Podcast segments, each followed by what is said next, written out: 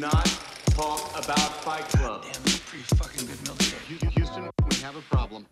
Krzysztof Boniecki, dzień dobry. Maciej Stasierski, dzień dobry. A to jest Kinotok. Dzisiaj będziemy rozmawiać o filmach, nie będziemy rozmawiać o serialu, ponieważ Miłka jest chora albo udaje. I życzymy jej zdrowia. Tak jest, chyba że udaje, ale to w sumie i tak jej życzymy zdrowia. Dzisiaj będziemy rozmawiać o samych dobrych filmach, ponieważ jest jakiś znakomity moment w roku, który kumuluje całą kinową rzeczywistość, kinową i streamingową w jednym miejscu. Dzisiaj o Irlandczyku, filmie, który jest do zobaczenia nadal w kinach wybranych w całej Polsce, ale przede wszystkim jest do zobaczenia od środy na Netflixie. Też o Le Mans 66, czyli filmie, który powinien się nazywać Ford vs Ferrari, ale jednak polscy i chyba europejscy dystrybutorzy Wielkiej podjęli Brytanii jest tak decyzję, samo, więc... żeby zmienić ten tytuł. Christianem Bale'em i z Mattem Damonem, więc zapowiada się interesująca przynajmniej obsada. To prawda i będziemy rozmawiać jeszcze o jednym filmie, czyli Na Noże, a to jest objawienie, które zachwyca no chyba wszystkich, którzy byli. Chyba tak, nie słyszałem złych głosów rzeczywiście o tej komedii kryminalnej a la Agatha Christie. Z pieczątką Agaty Christie. I z podpisem Rihanna Johnsona. Tak jest, świetne. A to a propos tego, że za moment mamy Gwiezdne Wojny. Tak jest. Czekamy na to, co y, zrobi z ostatnią częścią Gwiezdnych Wojen J.J. Abrams. Będzie też śmietnik, a w śmietniku jak zawsze to, co nie zmieściło się do głównego wydania tego podcastu. Zapraszamy. Frank Sheeran. I saying that right? Yeah, you said right. Uh, under the contract, management can only fire a driver on very specific charges. So, you ever show up late? No, Do you have any moving violations? no, Do you drink on the job? no. You ever hit anybody? On a job? Yeah. I don't think so. All right, then. We don't have nothing to worry about. No i co? No i 3,5 godziny kina. Martin Scorsese długo mówił, że zrobi. Później powiedzieli, że nie, zrobił film. Później mu powiedzieli, że nie dostanie dodatkowych 100 milionów, to powiedział, że nie zrobi, więc przyszedł Netflix i powiedział, a my mamy 100 milionów dla ciebie, a mam wrażenie, że dali mu nawet więcej i to nie jest budżet tego filmu, tylko dodatkowe 100 milionów na jego dokończenie. A, no tak, tak, za te, na te efekty wizualne. Być może, bo to było bardzo drogie i ostatecznie film powstał. Swoją e, premierę miał w środę na tym portalu, który Netflix się nazywa. A w piątek poprzedni w niektórych kinach studyjnych w całej Polsce. Tak jest i nadal jest do zobaczenia w tych kinach i wydaje mi się, że to że jest... lepiej jednak w kinach. Tak, tak, tak. Ja byłem o krok, żeby kliknąć play na Netflixie przy okazji premiery Romy, ale się zebrałem i poszedłem do kina i to była jedna z lepszych decyzji moim, filmowych w moim życiu. No myślę, że to jest trafne dość porównanie. W sensie to jest taki film, kto, w przeciwieństwie do tych, do tych innych filmów Netflixa, o których już rozmawialiśmy, one jakoś tam zadziałają na ekranie telewizora czy komputera, y, a Irlandczyk być może nie zadziała po prostu tak dobrze, bo on jest jednak filmem, który po prostu warto obejrzeć na dużym ekranie. Jest to absolutne, bezdyskusyjne podsumowanie kariery Martina Scorsese. Razem z tymi Co nie aktorami, oznacza, których że chciał. Martin Scorsese będzie kończył karierę, bo... Jestem absolutnie pewny, że tego nie zrobi. Nie no, Martin Scorsese chyba już nawet ma kupione jakieś prawa do jakichś książek kolejnych, które by chciał Pewnie adaptować. Ze 20. I myślę, że z tych 20 to pewnie jeszcze z 8 przynajmniej mu się uda zrobić do śmierci, bo to jest reżyser, który kręci co prawda trochę rzadziej niż Woody Allen, ale jakoś tak te filmy... No, ale nie więcej niż dwa razy rzadziej, bo Woody Allen ma powiedzmy 70 tytułów na swoim koncie, a Martin Scorsese... no, 40 no, będzie, tak. nie? No ale to są jednak w większości. No myślę, że w większości dobre kino. Takie dość, to tak, po- tak powiem. Raczej, Niezłe całkiem filmy za- nakręcił Martin. W, raczej ten- solidnie. Niesamowite, że To co ciekawe, że przez te y, kilkadziesiąt lat swojej kariery i kilkadziesiąt filmów on pozostał bardzo wierny swojemu stylowi, który y, dosyć szybko okrzepł, y, a później korzystał w zasadzie z tych samych zabiegów, rozwiązań, czyli warsztatu, który dobrze zna, lubi i chętnie korzysta. I ten tak, ale warsztat to- Mhm. obejmuje też aktorów, y, operatorów i pewnie całą rzeszę ekipy filmowej, której nawet nie widzimy. No tak, oczywiście, ale to, to zaowocowało taką sytuacją, że oczywiście można się nie zgodzić z tym e, stwierdzeniem, ale prawdopodobnie jednym z najwybitniejszych filmów lat 70. jest i pozostanie taksówkarz. Jednym, a może i najwybitniejszym filmem lat 80. w amerykańskim kinie jest Wściekły Byk. A prawdopodobnie jednym z trzech najlepszych filmów lat 90. w amerykańskim kinie są Chłopcy z Ferajny, więc no Martin Scorsese przy- jeszcze przed XXI wiekiem dawał takie kino, że myślę, że każdy mógłby mu pozazdrościć i to, że dobrał sobie ekipę, którą, z którą lubi pracować, no bo z Robertem De Niro nakręci chyba z 12 czy 13 filmów.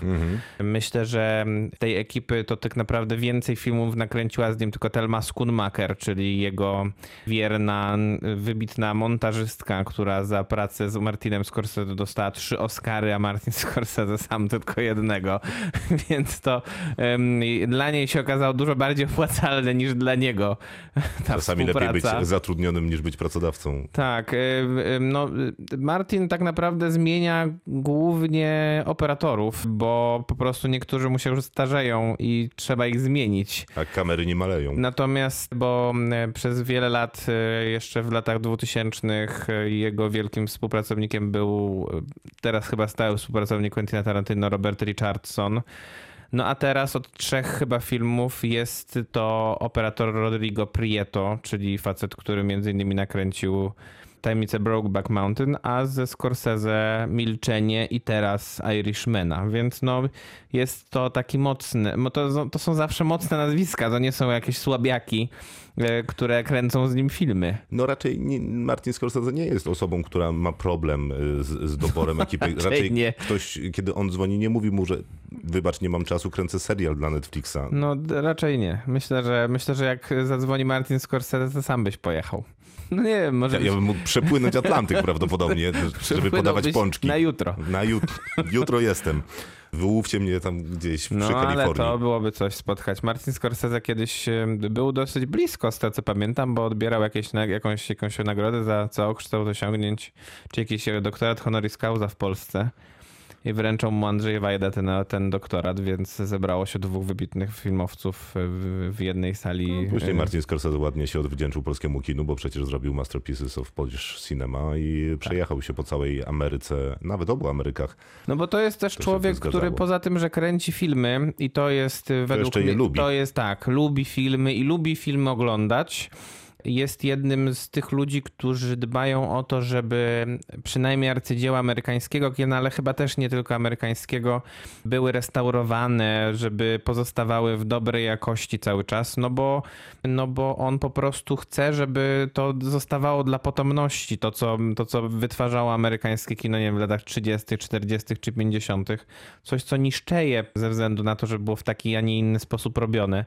I, I to jest człowiek, który w przeciwieństwie do niestety wielu na przykład polskich reżyserów, po których widać, że nie lubią, nie lubią filmów oglądać i zatrzymali się w rozwoju reżyserskim, Jako podsumowanie, jako kropka nad i, jako wielka opowieść nie tylko o Martinie Scorsese i tych jego wartościach, które przeświecały mu przez całe filmowe życie, to to jest mm, kawał dobrego kina, ale zabiera się też tu za mnóstwo tematów społecznych, za kawałek historii Stanów Zjednoczonych i trwa to 3,5 godziny i mam wrażenie, że mu nie starcza czasu. Czyli byś wolał, żeby było dłużej. Nie wiem, czy bym wolał. Wydaje mi się, że mógłby wybrać po prostu, nie, nie zająć się każdym wątkiem tego filmu. Pewnie tak, tylko że to jakby to, te wybory wynikały z tego, jakie życie pewnie toczył i miał ten Frank Sheeran, którego gra tutaj Robert De Niro. No, z jego oczywiście opowiadań Charles Branta, kto napisał książkę I Heard You Paint Houses. I Człowiek, który malował domy. tak, i ta książka sugeruje, że właściwie Frank Sheeran i ludzie z jego otoczenia to mieli wpływ na połowę najważniejszych wydarzeń w historii Stanów Zjednoczonych XX wieku, no bo wygląda to trochę tak, jakby oni zmieniali prezydentów niemalże w tym kraju. No, ale tak wynika też y, trochę z filmu, no ale skoro y, prezes Związku Zawodowego grany przez Ala Pacino w tym akurat y, filmie mówi się, że zarabia więcej od Kennedy'ego, to, to jest dosyć No symptomatyczne. tak, tak, tak. No Jimmy Hoffa, którego gra tutaj Al Pacino i który mm, e, po raz pierwszy od naprawdę dobrych, e, myślę, że z 10 lat pokazuje na ekranie, na, ekranie, na wielkim ekranie, że e, kiedyś w ciągu pięciu swoich lat pierwszych, swoich pierwszych pierwszych pięciu lat swojej kariery nagrał, na, zagrał najpierw w Ojcu Chrzestnym, potem w Pieskim Popołudniu, a potem w Ojcu Chrzestnym 2 i potem Robert, Deni, Robert e, Robin Williams na jego na, na ceremonii na przyznania mu nagrody American Film Institute żartował, że można było mu, do, że można było mu przyznać nagrodę już w 73 roku po trzech filmach nagrodę za całokształt twórczości mógł dostać, więc no to przypomniał sobie jako aktorze na dużym ekranie w końcu e, Al Pacino, bo on miewał takie dobre momenty w telewizji, tam było jednak sporo takich ciekawych ról w Aniołach e, w Ameryce, czy jak grał tego takiego, e, takiego e, chirurga Jacka Kevorkiana. Tam było kilka nagród też Emmy, które Al Pacino w, swojej, w swoim czasie kiedy w kinie fatalnie mu szło, dostawał za telewizję. No a tutaj Jimmy Hoffa to jest też jedna z tajemnic, z tajemniczych postaci amerykańskiej historii, no bo człowiek, którego ciała do dzisiaj nie odnaleziono i nie wiadomo, co tak naprawdę się z nim stało. Martin Scorsese wie. Martin Scorsese sugeruje, że wie. Raczej jednoznacznie mówi. Znaczy jednoznacznie mówi, y, ale to jest wszystko oparte tylko i wyłącznie na wspomnieniach tego Franka Shirana. który był dwumetrowym gigantem, który w wykonaniu De Niro jakoś e, chyba mnie nie przekonuje do tego człowieka, który malował e, te ściany w domach, ponieważ odmładzanie wcale nie dwumetrowego Roberta De Niro, e, który tłucze sprzedawcę ze sklepu, wygląda nieco obciachowo. No nie wiem, ja y, nie zwracałem na to chyba takiej wielkiej uwagi. Natomiast trochę jednak ten film mnie chyba bardziej niż ciebie w jakimś sensie zahipnotyzował. To ta wizja. Strasznie mi się podobało to, w jaki sposób jednak nostalgiczny podszedł Martin Scorsese do tej historii. To nie był jednak taki mięsisty dramat, jaki, y, dramat gangsterski, jaki nakręcił w Chłopcach Sferajny. To jest zupełnie już inny reżyser, który, e, który ma świadomość e, swojego wieku i ma świadomość tego, jaką karierę miał i myślę, że ten film jest pewnego rodzaju rozliczeniem trochę z jego karierą. Ja w ogóle mam wrażenie, że on przy, Jest jakby przyznaje się do błędów, podsumowaniem. e, które być może, do wartości, które mu przyświecały we wcześniejszych filmach, że może nie najlepszą wcale metodą na życie jest w- wybieranie strzelby zawsze i ignorowanie pewnych takich podstawowych e, wartości, które na starość okazują się tymi najważniejszymi, bo efekt tego będzie taki, że na starość będziesz miał e, reumatyzm. No tak, jest to bardzo smutny jakby Będziesz finał. tak, będziesz samotny i niepogodzony ze sobą. Wcześniejsze jego filmy nie miały takiego wydźwięku. Tam było raczej hulej dusza, piekła nie ma. y, Bawmy się świetnie przy dynamicznym montażu i szybkich skrętach kamery. Więc No może tak, dynamiczny tak. montaż i szybkie skręty kame- kamery zostały, ale zostało to Ale wydźwięk inny. goryczy. Tak, tak. I wydźwięk jest rzeczywiście inny. Wydźwięk jest bardzo taki smutny, ale i, i nie, nie pozostawiający wątpliwości, że e, trochę nadziei nie ma po takim życiu, jakie się, jak wiedli tutaj e, ci trzej główni bohaterowie. No właściwie dwaj, bo... No, No bo trzej. no. no trzej, no właściwie trzej, czyli, e, czyli Shiran, bohater, którego gra Joe Pesci i Jimmy Hoffa grany przez Ala Pacino. To nie są, to nie są finały życia, które, które byłyby dla nich po takim pełnym życiu pewnie satysfakcjonujące i fajne. Natomiast no pokazujące chyba jak bardzo prawdziwe, ale jednak chyba prawdziwe, no bo Znaczy, to nie jest przypadek Martina Scorsese, którego znamy z Wilka z Wall Street, gdzie Nie, nie, pokazuje Leona- absolutnie. postać Leonardo DiCaprio, która robi co mu się podoba i, w, i wychodzi mu, y, uchodzi mu to na sucho tak naprawdę. Mimo, a na, nawet z przybitą piątką Tak, na, na tak. sam koniec. No to nie jest jest- bezkompromisowa taka wizja, którą, którą serwował Scorsese w Wilku z Wall Street. W zupełnie innym filmie tam ten film też trwał bardzo długo, bo też to był trzygodzinny film, ale w tempie nakręconym zupełnie innym niż tu. Tutaj mamy jednak wydarzenia, które się rozwijają powoli. Tutaj mamy coś, co nie jest do końca typowe dla Martina Scorsese, czyli strasznie długie rozmowy, które są kręcone bez cięcia często. Przypomina trochę kręcenie, sp- sposób kręcenia na przykład w ostatnich filmach Quentina Tarantino. To w ogóle jest y, podobny film do pewnego razu w Hollywood, bo już pomijając Mhm. fakt, że większość czasu spędzamy w samochodzie z dwoma mężczyznami e, i są to wybitni aktorzy amerykańscy, to ponadto No to jest list miłosny i pocztówka trochę do z własnych inspiracji własnej twórczości. Zarówno Quentin Tarantino to robi, jak i Martin Scorsese. W tych dwóch akurat filmach. No tak i, I oba są długie. I jak się okazuje, szczególnie po moim odkupieniu win i drugim seansie pewnego razu w Hollywood, to wydaje mi się, że obydwaj to robią jednak z bardzo dobrym skutkiem. Jasne. Wracając jeszcze do naszych dyskusji oscarowych, no to to są, to będą mocni gracze oscarowi, na pewno obydwaj. W każdej kategorii może y, pojawić się Oscar, pewnie nawet za najlepsze zdjęcia, chociaż akurat sposób, w jaki nakręcony jest Irlandczyk, zupełnie nie przekonuje. W sensie Nie. to nie jest do końca moja estetyka, chociaż na pewno jest to kawał fachowej roboty.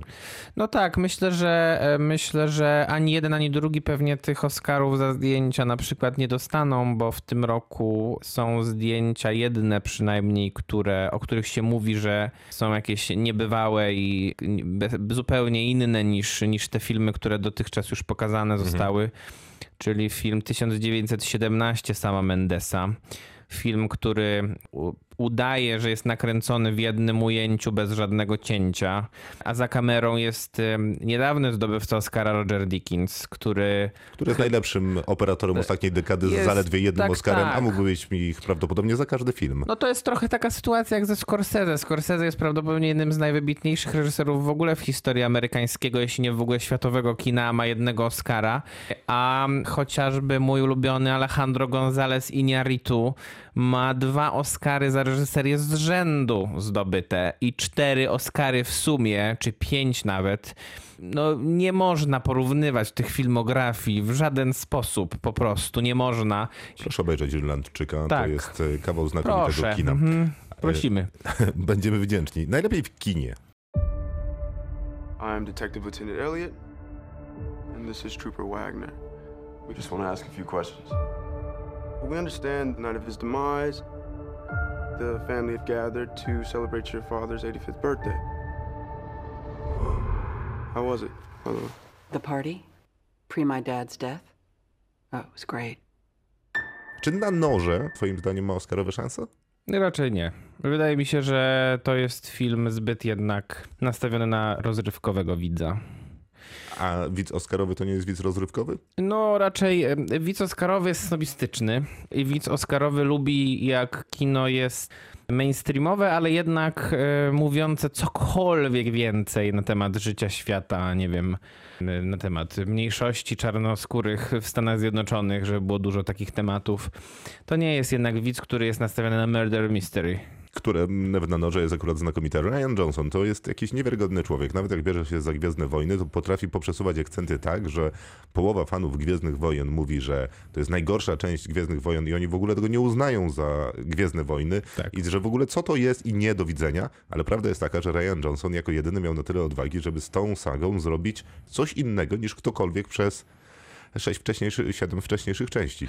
No na pewno Ryan Johnson jest reżyserem, który raczej mm, jak, trochę jak Patryk Wega wkłada kij w mrowisko. Tylko, że, tylko, że. Johnson jest reżyserem pra prawdziwym i też przy okazji jest bardzo sprawnym scenarzystą, bo on też pisze te swoje filmy. No właśnie, to jak sprawnym scenarzystą jest, widać wręcz doskonale na przykładzie filmu Na noże, który jest wycyzelowany, gdzie każde słowo, które pada, każda scena, ujęcie ma znaczenie dla tej skomplikowanej, wielowarstwowej, kryminalnej fabuły. No tak, tylko żeby się też nie bać, bo to nie jest, ta, ta, ta fabuła kryminalna nie jest taka ważna w tym filmie. Nie, w ogóle mam wrażenie, Ona że tam dobra jest- zabawa jest Tak, ważna. dokładnie. To jest jednak komedia, wydaje mi się. Taka momentami bardzo czarna, ale jednak komedia. Bardzo, bardzo zabawna chwilami, szczególnie ze względu na to, w jaki sposób do swojej postaci podszedł Daniel Craig. A gra francuskiego detektywa, prywatnego w dodatku detektywa, który no, jak wyciągnięty z książki Agaty Christie. No tak, i Daniel Craig jest absolutnie znakomity w tej roli. Rzeczywiście nie, nie spodziewałem się trochę takiego, takiego komediowego zacięcia u niego i takiego, takiej lekkości w sprzedawaniu nawet najgłupszych żartów. I, a tutaj. A tutaj to się po prostu udaje rzeczywiście Danielowi. Zresztą no, obsada jest niesłychana. Yy, naprawdę. To, co się dzieje, jakby spo, jak spojrzeć na tą listę te, tych, tych aktorów, no to po prostu można to wszystko, wszystko jakby e, rozbłyska od tego, od, tego, od tego gwiazdorstwa, które na tym ekranie jest, no bo poza Craigiem przecież jeszcze jest Jamie Lee Curtis i jest... Chris e, Evans, Kapitan Ameryka. Tak, Toni Collette, czyli teraz e, prawdopodobnie uznawana je- jedynie za swoją rolę w Hereditary, przynajmniej za, dla, dla wielu ludzi jest to aktorka, która jest kojarzona chyba tylko z tym filmem, mimo że ma Co- za sobą kilkadziesiąt prawdopodobnie równie dobrych ról. Lub E, nawet lepszych. tak. Toni Collette zagrała znakomicie w Hereditary. Nie- nie- nie- nie należy jej tego od, odbierać, ale faktycznie to chyba był taki jej zmiana w jej karierze, że nagle wszyscy zaczęli ją kojarzyć. No Anna the Arms przede wszystkim chyba, Tak, bo to jest główna rola. Główna rola, czyli mm, dziewczyna, która e, właściwie swoją wielką, pełną karierę rozpoczęła od Blade Runnera 2049, Mimo, gdzie grała rulka, hologram. Rulka bardziej niż rola. No ale teraz dzięki temu też zagra w najnowszym Bondzie. Prawdopodobnie jedną z, z towarzyszek kolejnych Daniela Craiga. No tak, bo tych towarzyszek będzie wiele, bo Lea Seydoux przecież Też też, powraca. będzie. Mhm. Powraca, powraca z przedostatniego Bonda. Tak, więc mamy, jeszcze jest Don Johnson, czyli aktor oczywiście znany głównie z e, Miami Vice, z serialu, nie filmu e, Michaela Manna. Jest oczywiście Christopher Plummer, który tutaj mm, pełni pewnego rodzaju funkcję scenograficzną, ale jak się okazuje, ma bardzo ważną rolę do zagrania w tym filmie. Tak jest, dokładnie. Bo to jego, zagadkę jego śmierci będzie musiał rozwiązać innymi Daniel Craig i cała ta rodzina, która y, liczy, że odziedziczy spadek po Harlanie Trombreyu, Tak. I jeszcze jest tutaj, jeszcze jest Michael Shannon przecież, nie zapominajmy. Michael czyli Shannon, syn. który gra, gra trochę jakby wbrew swojemu dotychczasowemu ekranowemu emploi, bo tutaj nie gra jakiegoś takiego maniaka czy wariata, tylko jest raczej takim strasznym słabiakiem, luzerem, nieudacznikiem, który wszystko właściwie co, za, co ma zawdzięcza temu, że jest synem tego właśnie wybitnego, Pisarza znanego pisarza kryminałów. kryminałów. Tak. a zajmuje się wydawnictwem, promocją książek ojca, który umiera. No i oczywiście on liczy, że jako najstarszy syn odziedziczy majątek po ojcu, ale e, chyba wszyscy w tej rodzinie liczą, że odziedziczą majątek Wszyscy, po ojcu. Tak, dokładnie. Wszyscy wierzą, że odziedziczą, bo Jamie Curtis gra cór, drug, jakby siostrę Shannona, czyli drugą obok niego najważniejszą dziedziczkę tej fortuny, no bo Christopher Plummer nie ma aktualnie żony, więc, więc ona nie może po nim dziedziczyć, więc dzieci czekają, a ten majątek jest niesamowicie wielki. Tak, a to jest też spełniona y, akurat postać, bo osiągnęła sukces jako jedyna chyba w tej rodzinie, nie korzystając Tak, z, sama. Mhm. z majątku ojca, chociaż jak się dowiadujemy w czasie filmu, tak naprawdę jednak skorzystała z tego majątku, żeby rozpocząć swoją karierę i rozkręcić swoją firmę. Kiedy mm, poznajemy głębiej postać e, Anny de Arms e, i jej przypadłości, i to chyba nie jest coś, co możemy opowiedzieć niestety. No niestety tego nie możemy. Ale jest, jest to jest to Ale jedną głupie. rzecz możemy Jest to opowiedzieć. głupie dotyczącą właśnie dowcipne. Anny de Armas, bo ona em, gra tutaj pokojówkę, Pielęgniarkę. pielęgniarkę, nie wiadomo do końca z jakiego kraju Ameryki Południowej, a nie wiadomo tego dlatego, że każdy z członków rodziny mówi, że jest emigrantką z innego kraju. I to pokazuje, to jest chyba, to jest chyba celowy, znaczy na pewno to jest celowy zabieg Johnsona, który chyba poza tą warstwą rozrywkową chce jednak zawrzeć pewną refleksję na temat tego, w jaki sposób Myślę, że w szczególności według, według jego widzenia w Stanach Zjednoczonych, ale być może też na świecie są traktowani imigranci ekonomiczni. A tutaj w kontekście tego no, prawdopodobnie chodzi o refleksję dotyczącą starań Donalda Trumpa o budowę muru na granicy z Meksykiem, który miałby zapobiec Bo tej jest wys- imigracji. wysoce prawdopodobne, że jej postać jest też Meksykanką. No tak, jest to prawdopodobne, ale tego nie wiemy, gdyż każdy, tak jak mówię, no, z- zaczyna Jamie Lee Curtis, która chyba mówi, że ona jest z Paragwaju, potem ktoś mówi, że jest z Urugwaju, potem mówi, że jest z Wenezueli, a potem mówi, że jest coś. Chile, tak. No właśnie, każdy mówi co innego. A jeszcze w dodatku się okazuje, że w samej tej rodzinie, która teoretycznie jest jakimś takim skupiskiem liberalnych ludzi, są też bardzo nieliberalni ludzie, bo jest i Don Johnson, który opowiada się za właśnie za budową tego muru i jest też syn bodajże Michaela Shannona chyba, który jest tym takim No przecież. e, nazi trolem, e, który internecie. tak, internetowym, który mm, wyznaje wszystkie teorie spiskowe na temat, nie wiem, pewnie dzie- e, 11 września i tego, że Barack Obama był, nie wiem, diabłem i tam, nie wiem, jakimś płazem czy jakimś reptalianinem. I masońskim agentem. Tak, dokładnie. Tak, to wszystko w tym filmie jest i to cieszy. Cieszy lekkość y, scenariusza i y, celność puenty I precyzja. I precyzja, ale przede wszystkim cieszyła mnie zabawa z tym gatunkiem, bo dalej nadal w pamięci mam Morderstwo w Orient Expressie i to był dobry film. Dobry, klasyczny, fajnie zrealizowany film, ale przesunięcie akcentów właśnie w tym filmie, tylko zmiana y, pociągu na stary dom, okazuje się w rękach Ryana Johnsona fantastyczną rozrywką. No tak, to jest rzeczywiście świetna rozrywka i myślę, że to jest e, łatwa rekomendacja dla nas. Look out there. Out there is the perfect lamp. You see it? I think so. Most people can't. Carol Shelby. Maybe. Lee Iacocca, Ford Motor. Suppose Henry Ford II wanted to build the greatest race car the world's ever seen to win the 24 hours of Le Mans. What's it take? Well, it takes something money can't buy. Money can buy speed. What in about speed? You need a pure racer behind the wheel of your car. That's Ken Miles. I don't trust him an inch. We heard he's difficult. No, no, Ken's a puppy dog.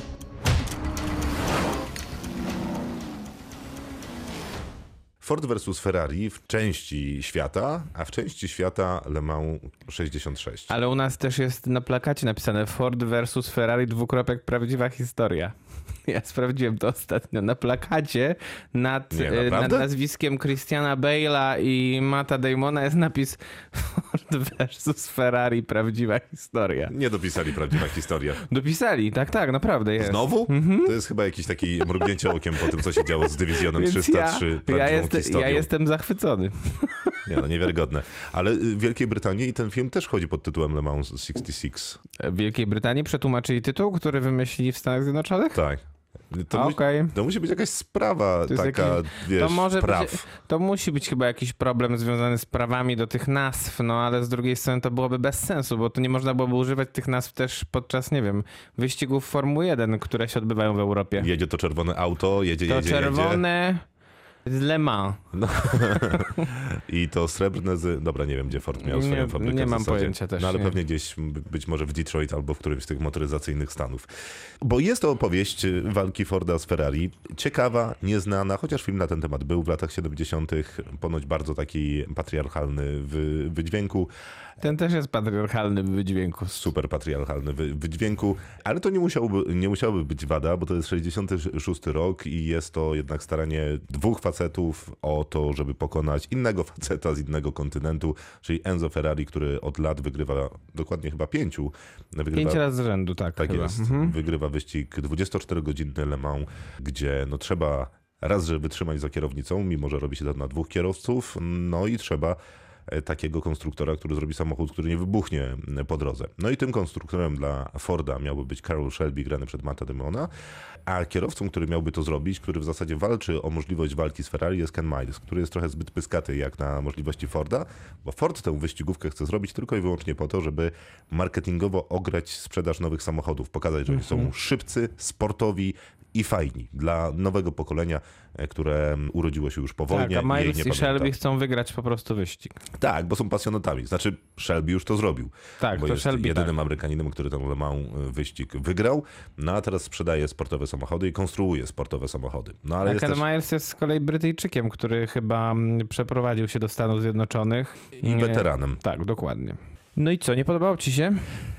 No nie. No nie. To jest, ten film ma bardzo dużo problemów, ale głównym jego problemem jest to, że mam trochę dosyć słuchania w filmach, w takich najważniejszych momentach emocjonalnie, mam dosyć słuchania muzyki z lat 60. czy 70. To nawet w Marvelu, wiesz, jak Thor ma finałową potyczkę w Torze Ragnaroku, to leci Led Zeppelin. Jak mm, To na pewno chwaliłeś, to każdy chwalił, tylko nie ja chyba. tak, to prawda. To prawda, że chwaliłem, ale po prostu przepełniła się szale goryczy. Mam dosyć tej muzyki, mam dosyć tej konstrukcji biopiku, który dostajemy tutaj i skonstruowanego dokładnie według tych samych zasad 25 innych filmów, które już widziałem. Nawet gagi w tym filmie to są powtórki na innych aktorów, innych kostiumach, innej scenografii.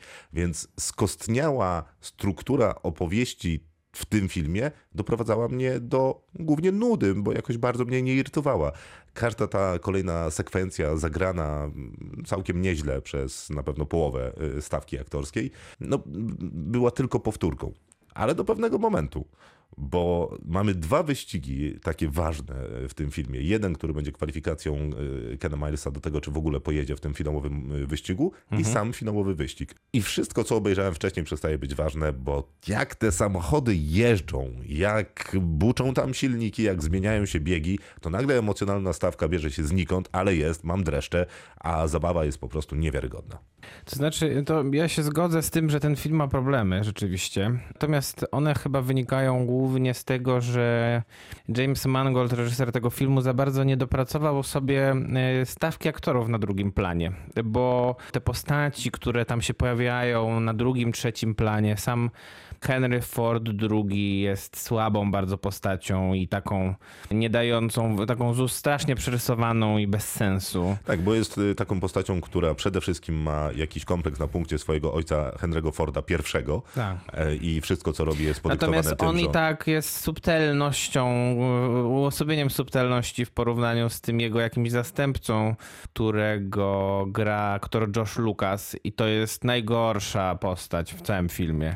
No tak. Naprawdę najgorsza. I to nie tylko ze względu na otulizaną fryzurę, ale po prostu na sposób jej stworzenia. Natomiast Zwłaszcza, że on miałby napędzać tę fabułę, która trochę nam opowiada tak, no historię bo z on jednej jest jakimś komercja- antagonistą. komercjalizacji z perspektywy Forda, czyli zróbmy coś po amerykańsku, pragmatycznie, wygrajmy wyścig po to, żeby wygrać dużo pieniędzy i sprzedać nasze samochody, kontra powiedzmy to takie włoskie espresso, y, y, y, piękne malunki i, i cudowne dzieła sztuki w postaci samochodów y, Ferrari. No i ta starcie pomiędzy amerykańskim pragmatyzmem a włoską sztuką jest jakąś osią opowieści tego filmu. Tak, natomiast jakby ja nie mam wielkich zastrzeżeń co do tej długiej ekspozycji, o której ty mówisz, bo po prostu mi ja, podobała mi się chemia, która powstała pomiędzy Mattejem Damonem a Christianem Bale'em, a szczególnie jestem dużym fanem tego bardzo młodego aktora, który się nazywa Noah Jupe, nie wiem jak to się nie wiem jak to się mówi. Kawał dobrej roboty. Ale ten chłopak w każdym kolejnym filmie pokazuje, że jest jakąś super utalentowany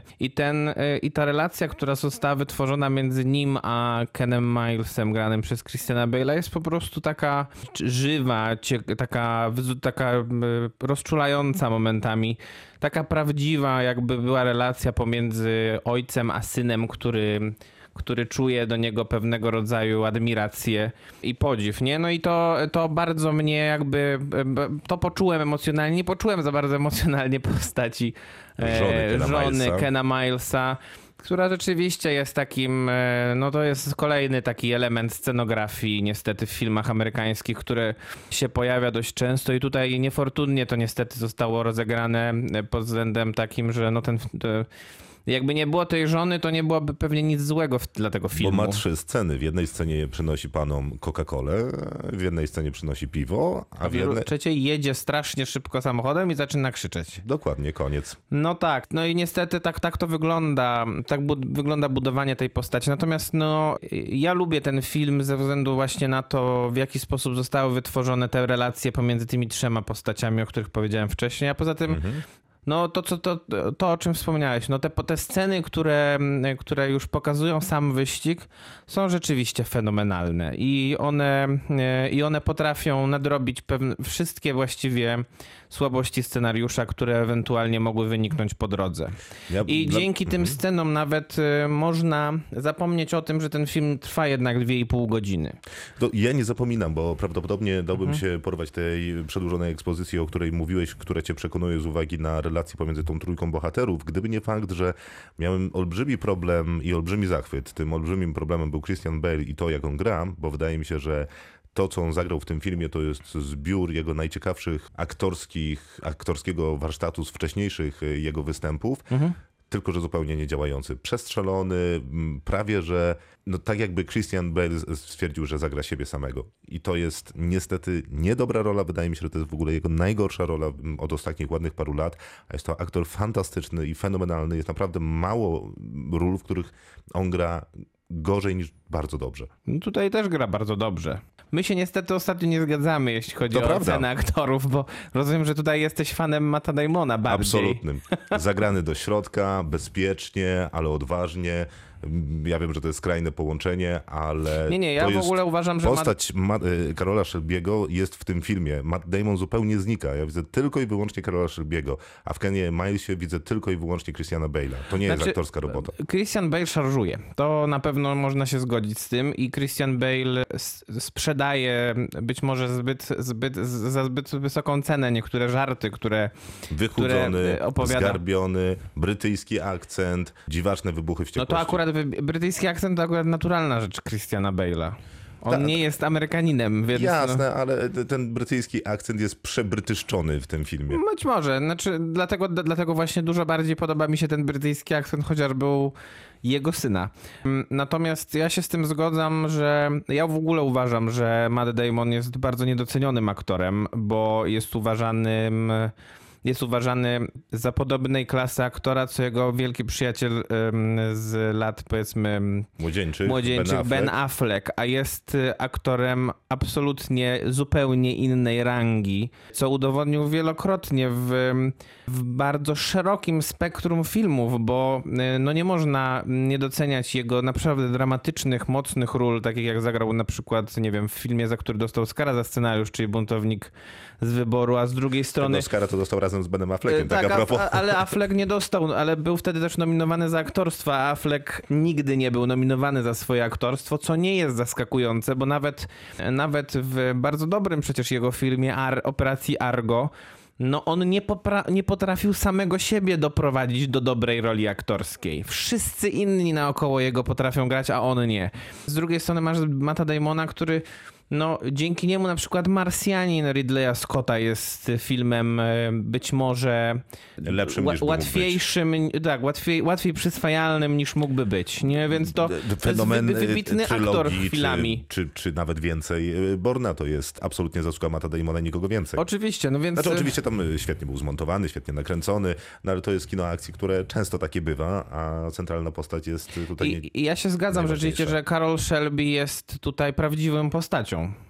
Nie jest taką em, skrajną karykaturą, jaką tutaj rzeczywiście wydaje się być, przynajmniej we fragmentach Ken Miles. Natomiast ja kupuję w jakimś sensie chyba zawsze po prostu Christiana Bale'a i on nie jest aktorem, który gra poniżej jakiegoś rzeczywiście wysokiego poziomu. Jasne, ale po prostu y, chyba za dużo. No, Mógł po prostu zagrać trochę mniej, trochę bardziej się lenić na planie. Możliwe, że, możliwe, że niepotrzebnie został obsadzony w takiej roli akurat Christian Bale, bo to jest zbyt wielka gwiazda kina być może na taką rolę, która, która nie powinna być w taki sposób sprzedana.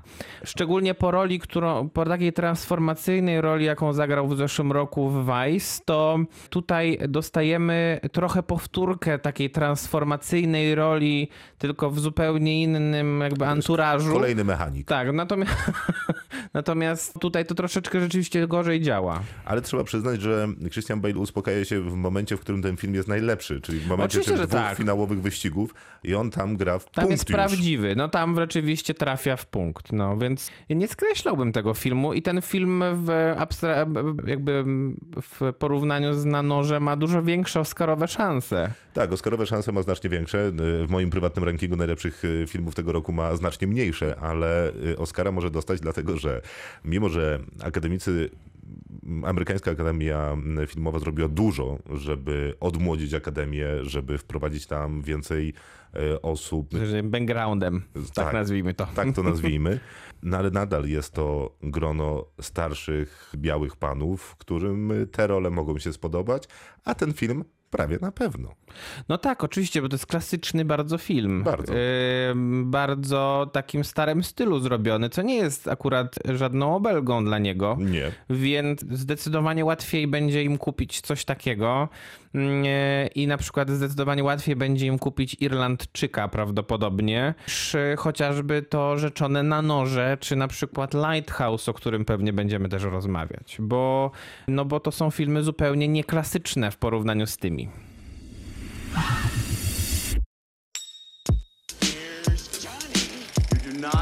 Talk about Fight Club. Houston, we have a problem. I czas na śmietnik.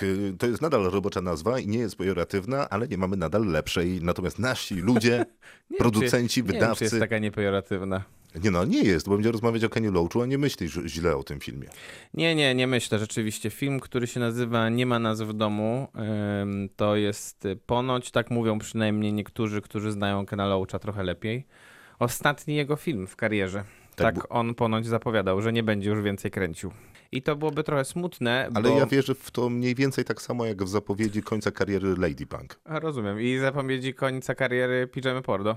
Dokładnie tak samo. Ostatni koncert. Kupcie Ostatni bilety za dwie koncert. stówy, bo no już nie kupicie Po nigdy. raz 83 grabarz o tym będzie mówił pewnie. Dobra, no ale miejmy nadzieję, że rzeczywiście Ken Loach tylko tak mówi, bo trochę y, ten film pokazuje, to jest, to jest podobny film w swojej konstrukcji do poprzedniego filmu Kena Loacha, czyli Ja, Daniel, Ja, Daniel Blake. Blake, filmu, który, za który on odebrał drugą swoją złotą palmę w Cannes. Bo to jest takie kino bardzo społeczne, powiedziałbym wręcz, że Ken Loach jest bardziej już teraz aktywistą e, lewicowym niż, niż reżyserem. Natomiast co pozostaje według mnie niezmienne, to jest to, że on jest wciąż świetnym reżyserem przy okazji, bo historia jest strasznie taka do, dołująca. Opowiada ten film o rodzinie, w której ojciec rodziny jest kurierem prowadzącym właściwie samotnie w- samo, swoją własną działalność gospodarczą, ale de facto pracującym na, podsz- na, e, na garnuszku korporacji. Jest z drugiej strony żona tego człowieka, która e, jest opiekunką osób starszych, opiekunką chorych. Więc chodzi na wizyty domowe i nie ukrywajmy, podciera dzią tyłki. Tak wygląda jej życie właściwie w całości. Czyli trudna robota. Tak, i i jeszcze dodatkowo jest dwójka dzieci. Z tej dwójki starszy chłopiec jest e, osobą, która zajmuje się szeroko pojętym graffiti. I przez to wpada w różnego rodzaju tarapaty związane z prawem. W sumie jak bohater Ja, Daniel Blake. Tak, dokładnie. No i, no i mamy sytuację, w której po raz kolejny Ken Loach pokazuje, że za bardzo nie ma nadziei na to, żeby było lepiej. Życie tej rodziny, przez to, że ta sytuacja ekonomiczna jej no nie jest najweselsza. On, ten facet szczególnie jest wysyłany przez swojego szefa z piekła rodem niemalże do najgor w najgorsze rejony mm, miasta, żeby rozdawać te paczki. Myślę, że praca kuriera jest jedną z najmniej przyjemnych pewnie prac, jakie można sobie wyobrazić w ogóle. A zwłaszcza w takim mieście jak Londyn, ale to jest taki y, układ, który nam mówi, że okej, jesteś kierowcą Ubera i możesz zarobić na samego siebie, ale masz obowiązki, no powiedzmy, człowieka, który prowadzi działalność gospodarczą, tylko że to tak nie działa, że masz zarobki człowieka, który prowadzi działalność gospodarczą, ponieważ prowadzisz ją pod korporacją, więc jak Tak. oddasz jej część zysków, to w zasadzie wychodzisz na takie ledwo zero. Dokładnie, bo y, problem z, tego, z tą jego działalnością polega na tym, że ona jest obarczona bardzo wieloma różnymi możliwościami karania, tak? Za to, że on nie pojedzie gdzieś, za to, że nie Spóźni znajdzie się, zastępstwa, tak? Okej. za to, że zgubi czy straci na przykład ten taki. Nie, nie wiem, jak to nazwać. To, to takie, takie To urządzenie, w któ- po, na którym się ty podpisujesz, jak odbierasz jakąś paczkę, Jasne. to jak on coś takiego zgubi lub coś się z tym stanie, no to na przykład płaci jakąś szaloną karę, bo nie, no, jak, jakby ten film jest oczywisty w tym, w swoim rozwoju, to znaczy wiadomo, że to coś takiego prawdopodobnie w pewnym momencie się wydarzy, bo nie bez powodu w jednej z pierwszych scen ten szef głównego bohatera mówi mu, że to jest bardzo drogie, jak to się zgubi. Więc oczywiście do tego dochodzi i się dowiadujemy, że wymiana takiego, takiego urządzenia kosztuje 1000 funtów. Co jest jakąś absurdalną sumą pieniędzy zupełnie. Jasne, ale to jest taka opowieść, że możesz ciężko pracować we współczesnym świecie, ale jeżeli zaczynałeś z, z pewnego dołu, to już z niego po prostu się nie wykopiesz Tak. nigdy, choćbyś nie wiadomo co zrobił. Tak, no niestety. I Ken Loach to pokazuje w kraj, najbardziej skrajny e, sposób. E, Emocjonalnie pewnie też najbardziej skrajny. Oczywiście, bo Ken Loach nie jest znany z tego, że jego filmy są subtelne i, em, i pu- y, sub- wysublimowane pod względem pokazywania emocji. Natomiast no, na mnie to działa. W sensie na mnie to zadziałało i w filmie Ja Daniel Blake, być może trochę mocniej, i w tym filmie też. Ten film, no nie jest to film, który można sobie obejrzeć do sobotniego obiadu i potem cieszyć się życiem, bo jednak się o nim myśli, mimo Mimo tego, że mamy pewnie świadomość, że fabularnie jest to schemat czy sztampa, ale z drugiej strony jest to też, jest to też coś takiego, takim językiem nie opowiada za dużo filmowców, takim bardzo dosadnym, bezpośrednim i jasno pokazującym, jaki jest pogląd tego filmowca na ten temat. Czyli u Kena Loacha bez zmian proszę zabrać paczkę chusteczek ze sobą. No, zdecydowanie.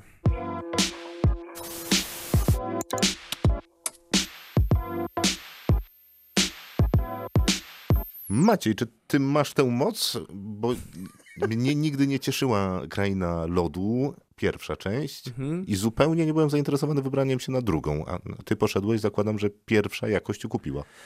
To znaczy, ja nie jestem jakimś wielkim wyznawcą. A Natomiast, y, natomiast wydaje mi się, że rozumiem pewien fenomen tego, bo fenomen jest nie, nie, niepodważalny. Ta piosenka Let It Go, czy Mam tę moc, no to jednak wyszła już z tego filmu. To nie jest piosenka z krainy lodu, tylko to jest piosenka, która ożyła własnym życiem, wydaje Jest z mi się. radiowych playlist. No ale tak często było z piosenkami Disneya. No tak, ale, e, Myślę, ale że gdybyśmy zanucili aż kolorowy tak wiatr, No tak, to tylko, razem to z są- nami zanuci te tysiące osób, które nas słucha. Tak, Miliony, tylko, że setki tysięcy. Tylko no miliony, mm, właściwie już dochodzimy pewnie do... Pewnie tak. No, tak. Spojrzę w statystyki. Ale to było dawno temu. Tak, Y, tak, Przez długi czas w tych musicalowych e, kreskówkach Disneya nie było jednak takich piosenek, które by wychodziły z filmów jako samoż- s- samodzielne twory. Let It Go trochę to zmieniło. Problem z drugą częścią Krainy Lodu jest taki, że no tutaj mamy powrót do stanu z tego mniej więcej przedziału od 90 któregoś tam roku do 2013, kiedy wyszła pierwsza Kraina Lodu, czyli stanu, w którym piosenki Disneya pozostaną piosenkami z filmów Disneya. Bo e, tutaj tych piosenek takich, takich znakomitych rzeczywiście nie ma. Natomiast ten, ten film ma jeden walor, którego nie można mu odebrać no jest przepięknie zanimowany. Naprawdę jest No poczekaj, nawet dużo jeżeli lepiej. mówisz o animacji Disneya, zaczynasz od plusów i mówisz, że jest przepięknie zanimowany, dla mnie to jest porażka. A Dlaczego?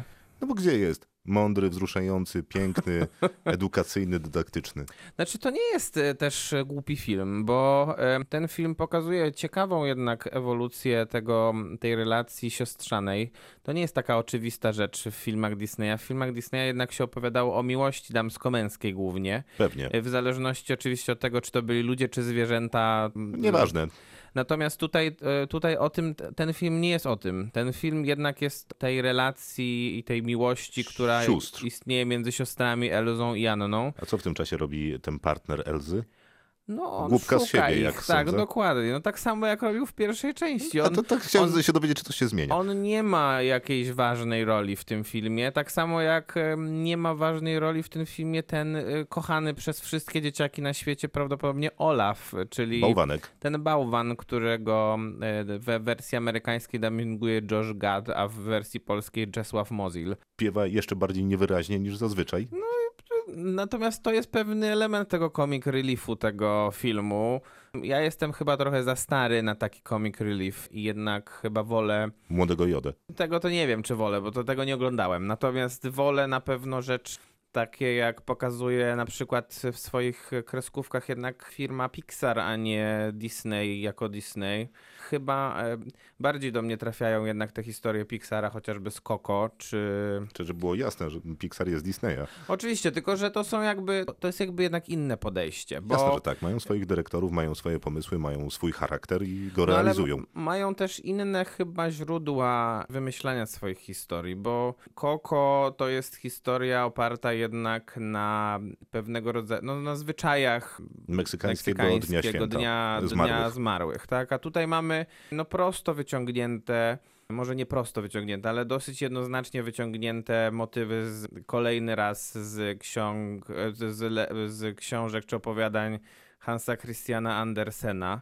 Zupełnie inne to są jednak inspiracje. Jasne. Czy był Inside Out, przypomnij? Y, Pixara? Czy Tak. się, o to się pytasz? Tak, czy, je, czy był Pixara, czy Był Disneya? Pixara, tak. Był Mhm. Pixara. No był to na, był Inside Out, To w takim Coco, wypadku... Inside Out czy Wall-E to są prawdopodobnie najlepsze rzeczy, jakie powstały u Pixara i, i to są I to zupełnie Story. inne pomysły. No to na wypadek bijatyki, to ja jestem w klubie Pixara również. No i podpisuję się po tym też. I to wszystko, co przygotowaliśmy na dzisiaj. Za tydzień będziemy rozmawiać o produkcjach, które Netflix przygotował i, i są duże szanse, że Że dostanie wszystkie Oscary. tak, że absolutnie nikt inny nie będzie się liczył, więc jak bardzo byście nie kochali A24, no to możecie liczyć tylko na Independent Spirit Awards, bo na Oscarach jest Netflix i do widzenia. Y, Irlandczyk to dzisiaj o nim rozmawialiśmy, historie małżeńskie będziemy rozmawiać za tydzień, to już w kinach od 6 na Netflixie, grudnia oczywiście. Dwóch papieży, wy będziecie rozmawiać za tydzień, bo ja nie, Nie. widziałem Mhm. i zobaczę tak jak wszyscy inni 13 w kinach albo 20 na Netflixie, grudnia oczywiście. O królu też porozmawiamy, który już od dawna. Mam na imię Dolemite, to z Eddie Murphym jest Jakiś historia Dolemite'a.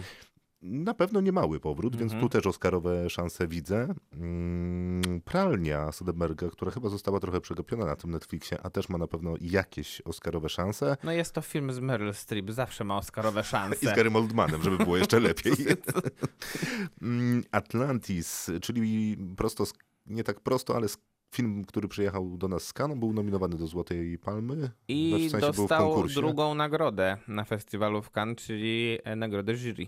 Czyli taki dosyć mocny kandydat. raczej tak, Jakby mhm. się zastanowić. I będą dwie animacje, to tak po tej krainie lodu dwa. Klaus i I Lost My Body, które już tam są. No Klaus wygląda wspaniale. Cudownie A ponoć my, I Lost My Body jest jeszcze lepsze. Ach tak, bo ja nie widziałem I Lost My Body, w zasadzie tylko zauważyłem, że się pojawiło. Aj, aj, będzie dobrze, chociaż nie wiem dla kogo, bo Netflix chyba będzie otwierał swoje kina od stycznia przyszłego roku. Zaznaczę jeszcze, że 20 grudnia pojawia się Wiedźmin, żeby jeszcze dołożyć do tej stawki. Ale to nie w kinach, na szczęście. No nie w kinach, chociaż może pierwszy odcinek. Teraz Myślisz? Wataha się... Ponoć ma być ym, premiera w Polsce, na którą przyjdzie Henry Cavill, więc y, możliwe, że to będzie rzeczywiście pokazywane w kinie. No na premierze, na pewno. Mhm. Jak wszystkie serialowe premiery. No ale Wataha od HBO 6 grudnia wchodzi na ekrany z tym małym opóźnieniem i Helios chyba pokazuje pierwsze odcinki w kinach. Trzeci sezon, tak? Mhm. Ja nie znam tego serialu za dobrze, więc y, nie, wiem, będziesz- czy, nie wiem, czy polecasz, czy nie polecasz. zapoznać, bo to prawdopodobnie jest najlepsza polska produkcja serialowa ostatnich lat. No to teraz, y, teraz słyszę tylko głos mojego, mojego przyjaciela z bloga Dominika Sobolewskiego, który krzyczy właśnie teraz, krzyczy właśnie do swojego od- odbiornika y, a co ze ślepnącą świateł? Nic. Krzysztof Majewski, dziękuję serdecznie. Dziękuję Maciej Stasierski. To był Kinotok. Zapraszamy na Facebooka, tam jesteśmy jako Kinotok. Na Instagrama to w sumie jeszcze nie zapraszamy, chociaż Nie, nie, bo Miłka tam jakieś dziwne rzeczy robi. e, i w zasadzie niewiele więcej tam robimy. One już zniknęły, więc jesteśmy bezpieczni, ale to też Kinotok, w razie czego. Przede wszystkim zapraszamy na Ankory, Spotify, Google Podcasty i inne takie. To wszystko znajdziecie na Facebooku albo na Ankorze. I słyszymy się za tydzień. Tak.